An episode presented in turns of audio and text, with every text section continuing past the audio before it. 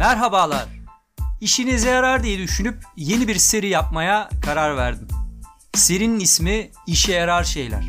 Sabahın köründe daha hava aydınlanmadan 3 saatlik koşusunu tamamlayanlar. Strava kaydı sonraki güne atmasın diye gece yarısı sokaklara çıkıp 19.95 kilometreyi 20'ye otoparkta son bir turla bağlayanlar.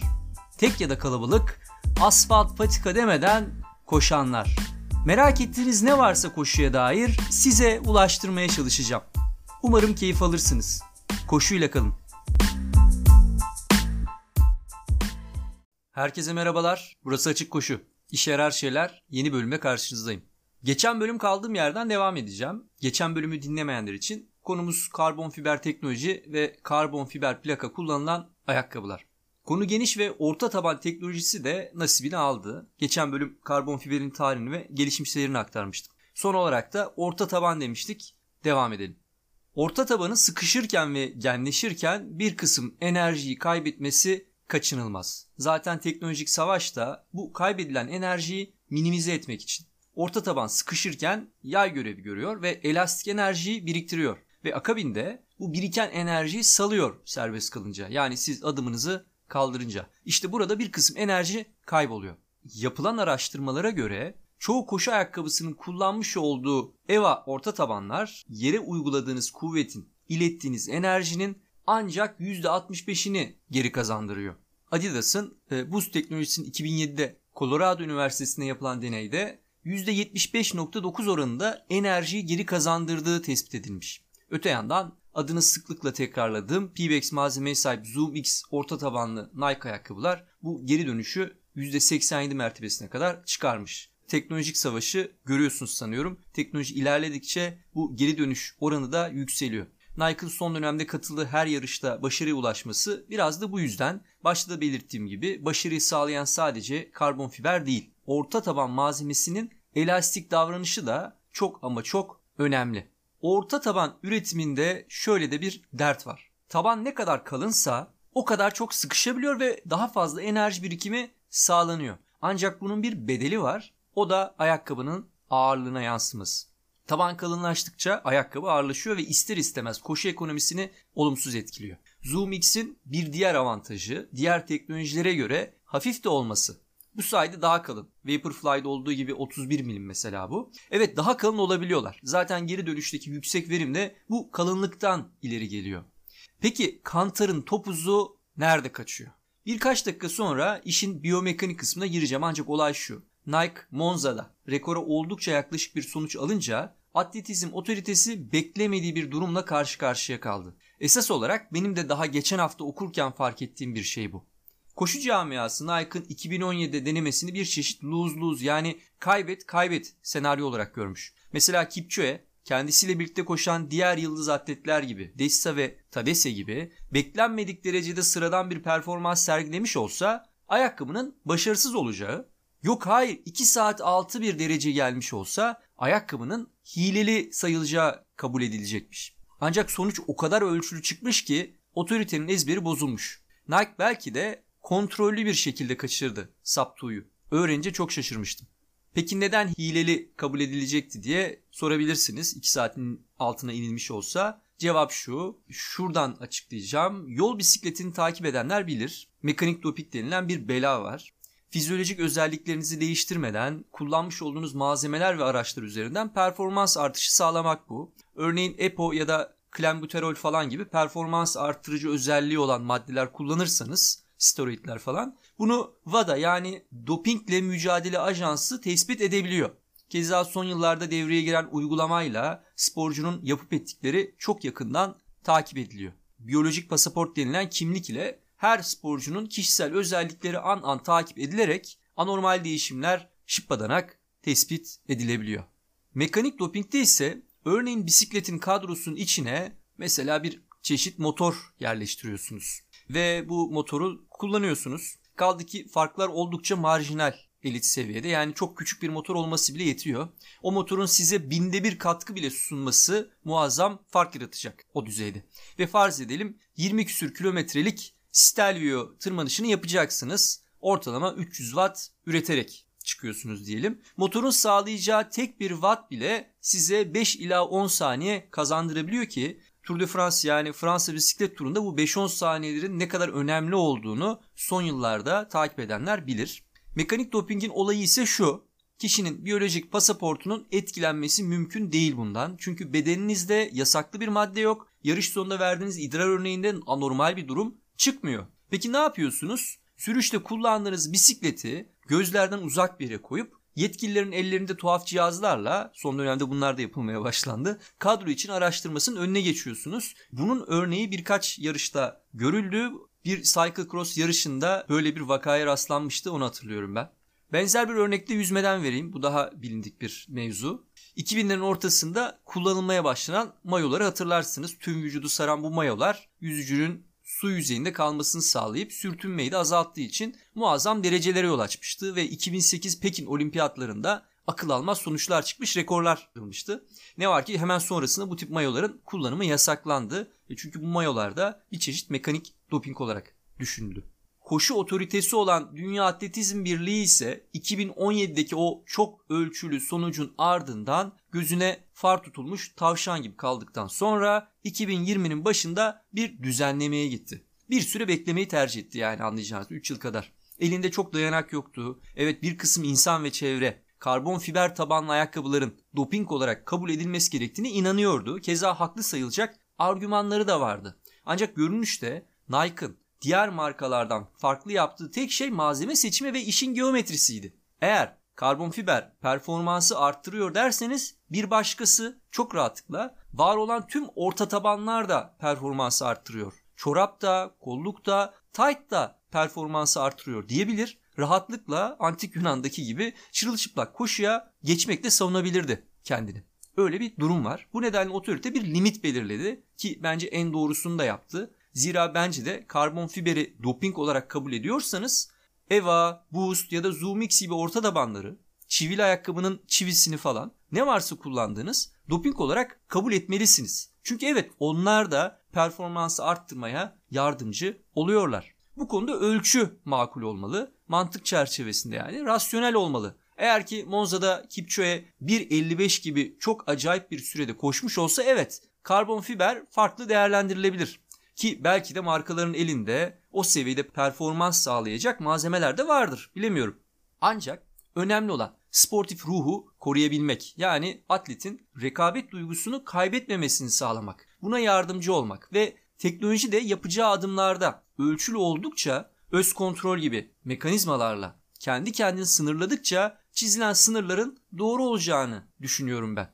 Ne oldu peki? Nike daha kalın bir orta taban ve fazla sayıda karbon plaka ile ki 3 taneydi karbon plaka. Bu defa Viyana'da 2 saat 6 maraton denedi bir defa daha ve bunu başardı. Böylelikle de aslında Dünya Atletizm Birliği'ne otoriteye yardımcı oldular. Bizzat yerinde görülmüş olunca birlik nasıl bir düzenleme ve sınırlama getirmesi gerektiğini belirledi. Eli rahatladı. Bekle gör mantığı işe yaradı yani. Demek ki ayakkabı tabanının bir maksimum kalınlık sınırı olmalıydı ve içerdiği karbon plakaların da sayısı arttıkça performans artıyordu. Bu nedenlerle de koşulacak ayakkabıların taban kalınlıkları ve içerdikleri malzemeleri ilişkin bir sınırlama getirdi Dünya Atletizm Birliği.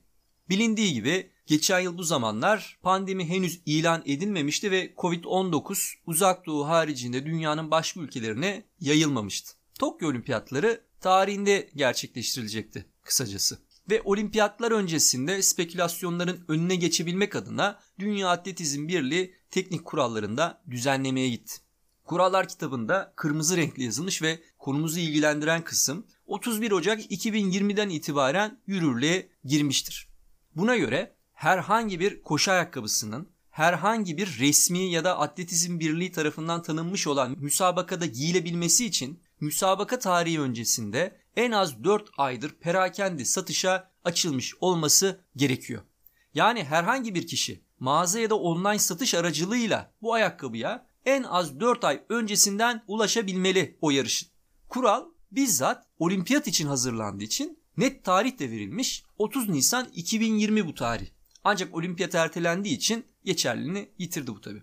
Ayakkabılar birden fazla karbon fiber ya da benzeri sert bir malzemeden yapılmış plakaya sahip olmamalıdır. Bu malzeme kısmi ya da bütün taban boyunca olsa dahi böyledir. Yani en fazla bir tane karbon fiber plakaya sahip olabilir ayakkabılar. Araya girmem gerekirse Kipchoge'nin Viyana'da giydiği prototipin ikisi kısmi bir bütün olmak üzere 3 karbon fiber plakaya sahip olduğu ifade edilmişti. Yani tek bir plaka izin veriyor. Bunu demek istedim. Ayakkabı eğer çivili değilse atletizm pistinde kullanılan spike adı verilen ayakkabılardan bahsediyorum. Bunlardan değilse normal bizim giydiğimiz ayakkabılarsa maksimum 40 milim taban kalınlığına sahip olmalı ayakkabılar. Spike ayakkabılar için ise bu limit 30 milim. Keza çivili ayakkabılarda, spike'larda çivilerin monte edileceği dış tabana ilişik bir karbon fiber veya benzeri plakaya da izin veriliyor. İçindeki e, karbon fiber plaka dışında. Kısacası maraton koşmak isteyen atletler ancak 40 milim taban kalınlığına kadar ayakkabılarla yarışabilecekler. Ve bu 40 milim içinde ancak bir adet karbon fiber plaka bulundurabilecek. Tüm bu sınırlamalar Avrupa Birliği ayak ölçüsüne göre 42 numara ayakkabı referans alınarak düzenlenmiş bu arada. Dönelim tekrar biyomekaniğe. Şimdi ayakkabıyı bir kenara bırakın. Başta ayakkabıdan bağımsız olarak aktaracağım konuyu. Geçen bölümde bahsetmiştim. İlk podcast'imi açıp dinleyin. Daha fazlası var çünkü biyomekaniğe ilişkin. Benim hazırlamış olduğum ilk podcast'ten bahsediyorum. Sanıyorum Mart'ın sonlarındaydı 2020'nin. Neler demiştim hatırlatayım. Kendinizi bir basketbol topu olarak düşünmenizi isteyeceğim. Onunla empati kuracaksınız şimdi. Top ne kadar şişikse o kadar zıplıyor değil mi? Bunun nedeni topun daha sert olması ve yere doğru fırlattığınızda elastik davranış sergileyerek geri tepmesi, zıplaması ve ilginç bir şekilde bu tepkisini sertleştikçe arttırması.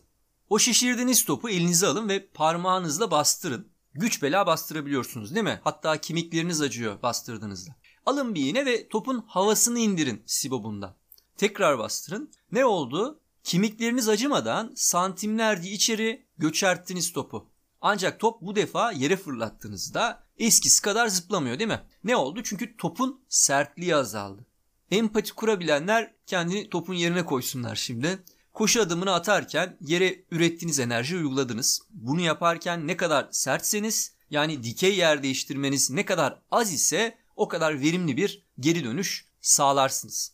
Koşarken her bir adımda yere doğru çökersiniz ya ondan bahsediyorum. Daha az çöken daha başarılı oluyor. Çünkü daha iyi bir koşu ekonomisine sahip olmuş oluyor.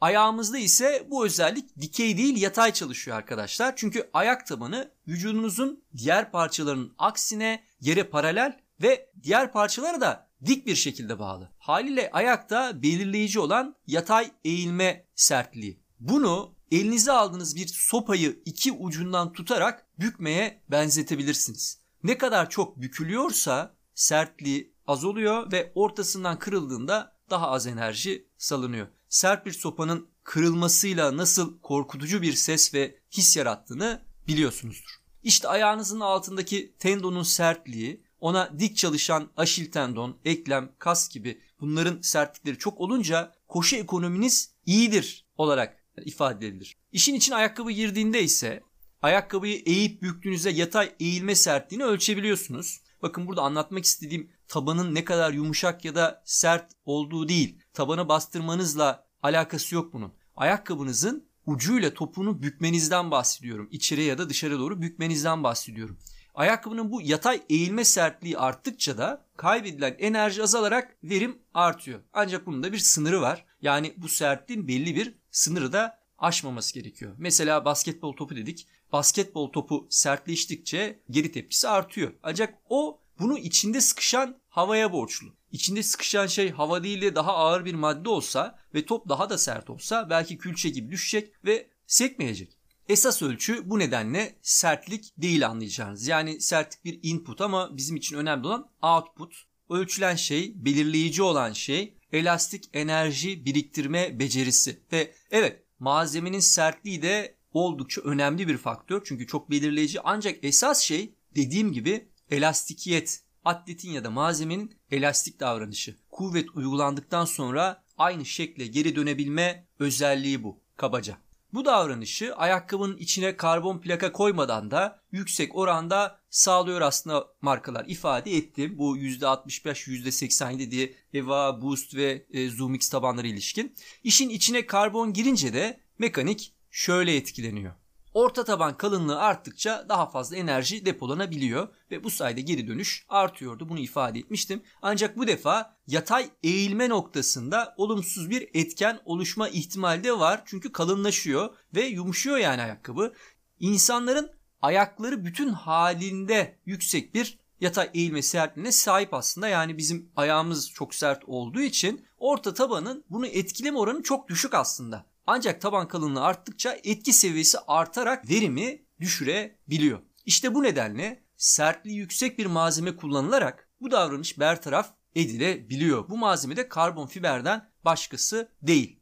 Yapılan yığınla deney analiz falan göstermiş ki Nike'ın Vaporfly modeli diğer modellere göre ki referans alınan model Nike Zoom Strike ve Adidas Boost %4 daha iyi koşu ekonomisi sağlıyor. Zaten model ismini de bu %4 4% ekonomik avantajdan alıyor. Ne demek bu? Her iki ayakkabıyla aynı mesafeyi aynı sürede koşuyor olsanız Vaporfly ile %4 daha az enerji harcayacaksınız demek. Bu sonucu yarışa uyguladığımız durumda ise 3 saat maraton koşan biri için 3 ila 7 dakika arasında süresini iyileştirmeye yardımcı oluyor demek bu. Peki bu koşu ekonomisini artıran özelliklerin bilimsel dayanağı ne? Burayı da biraz açalım. Yapılan araştırmalar gösteriyor ki karbon plaka öncelikle bir stabilizasyon sağlıyor. Görece yumuşak olan orta taban köpüğünü stabilize ederek ayak bileğinin yere basarken maruz kaldığı darbe sonucu dönmesini kısıtlıyor. Dönme kuvvetini azaltıyor. Bu destek sadece kalplere binen iş yükünü azaltmakla kalmıyor. Keza kalplere binen iş yükünün azalıyor oluşu az sonra aktaracağım şekilde taze kalmak ve toparlanmak için de yardımcı olacak. Aynı zamanda dönme kuvvetinin azalıyor oluşu adımların daha düzgün atılmasını, savrulmadan koşulan doğrultuda atılmasına destek sağlıyor.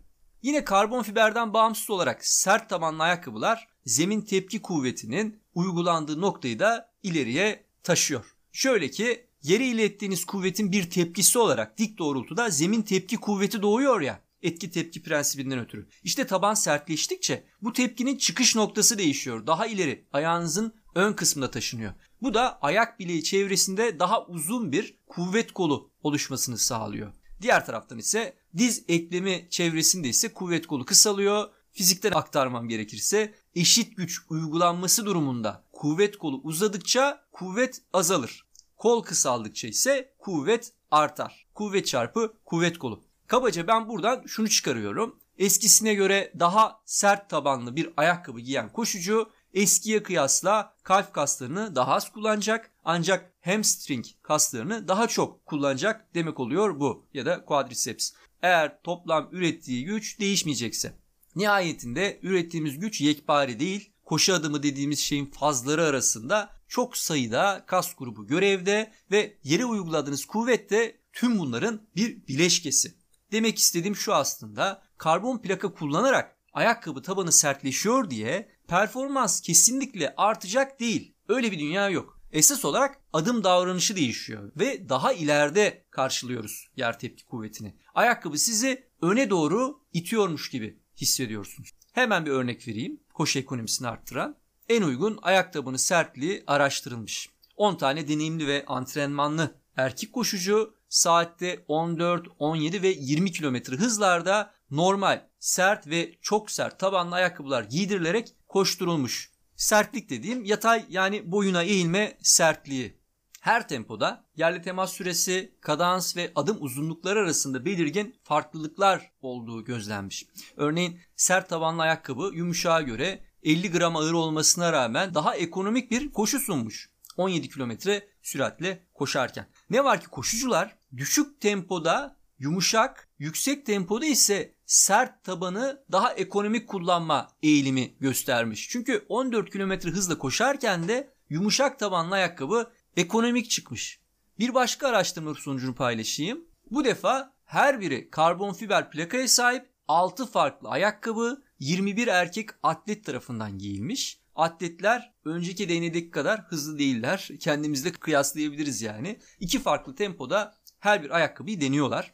Biri yaklaşık 5.40 pace temposunda, diğeri 3.45 pace temposunda. Yani birinde 1 kilometreyi 5 dakika 40 saniyede, diğerinde 1 kilometreyi 3 dakika 45 saniyede koşacak bir koşu temposuna sahipler. Yüksek tempo koşudaki optimal taban sertlik kuvveti daha yüksek çıkıyor düşük tempoya nazaran. Kısacası karbon fiberin yüksek süratte uygulanan sertliğin artmasında az da olsa rolü var denebilir. Keza metabolik kazanç da düşük tempoya göre fazla yüksek tempoda. %1,5 ila %6 arasında bir metabolik kazanç bu. Düşük tempoda bu oranlar 0 ile %4 arasında değişiyor. Bu da karbon plakanın yüksek tempolu koşularda daha ekonomik olduğu ve performansı arttırabileceği anlamına geliyor. Ancak düşük tempolarda bu performans artışı hiç olmaya da bilir. Örnekler bu şekilde. Dahası sonuçlara bakılırsa topuk vurarak koşan koşucular yüksek tempolu koşularda karbon fiberin avantajından en fazla oranda faydalanan koşucular çıkıyor. Ne var ki ölçülen anatomik veya biyomekanik değişkenlerden hiçbiri optimal sertlikle uyumlu çıkmamış deneyde. Bir korelasyona ulaşılamamış. Optimal sertlik koşucular arasında farklılık göstermiş. Ancak ölçülen özelliklerin hiçbiriyle ilişkili de değilmiş.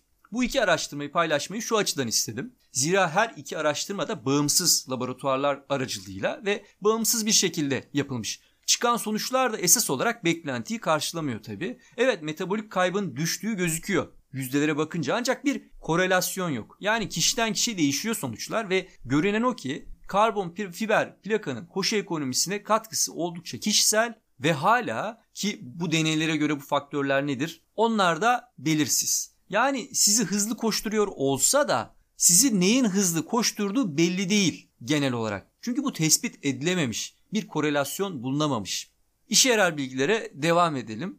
Karbon fiber taban denince insanın ilk aklına gelen bu meretin bir yay gibi insanı zıplattı. Halbuki sanılanın aksine karbon fiber orta taban köpüğünün yanında oldukça masum kalıyor. Orta taban köpüğü sıkışıp genleşerek gerçekleştirdiği enerji birikimi vasıtasıyla karbon fibere göre yaklaşık 50 kat daha fazla enerji dönüşü sağlıyor. Bu nedenle enerji dönüşü açısından esas belirleyici olan orta taban köpüğü. İşte Boost, Zoom X, Eva falan onlardan bahsediyorum. Bir kere karbon fiber yay gibi davranıp sizi zıplatmıyor ve köpüğün sıkışarak geri dönüştürdüğü enerjiyi kıyasla çok az enerji geri dönüşü sağlıyor eğilip bükülerek. Peki karbon fiberin koşu ekonomisini dolaysız bir şekilde arttırdığı iddiasında bulunanların dayanakları neler? Madem %4 gibi iddialı bir modele ismini vermiş, bunun net bir cevabı olmalı. Arkadaşlar, aktif fazın sonunda, adım atarken enerji harcadığınız kısmın sonunda, adımınız yerle teması koparmadan hemen önce topuktan ayak ucuna doğru devinir, yuvarlanır. Bu devinim gerçekleşirken yekpare bir şekilde hareket etmek çok önemlidir. Mesela ayak parmaklarınızdaki boğumlar var ya, parmak kemikleri ve bu kemikleri ayak tarak kemiklerine bağlayanlardan bahsediyorum. Ki bunlar eklemlerden oluşuyor. Devinim sırasında negatif bir iş yapıyorlar. Özellikle de baş parmak boğumları. Bunun nedeni ayak parmaklarının evrimsel yolculukta hala kavramak için, bir şeyi kavramak için özelleşmekten kurtulamaması.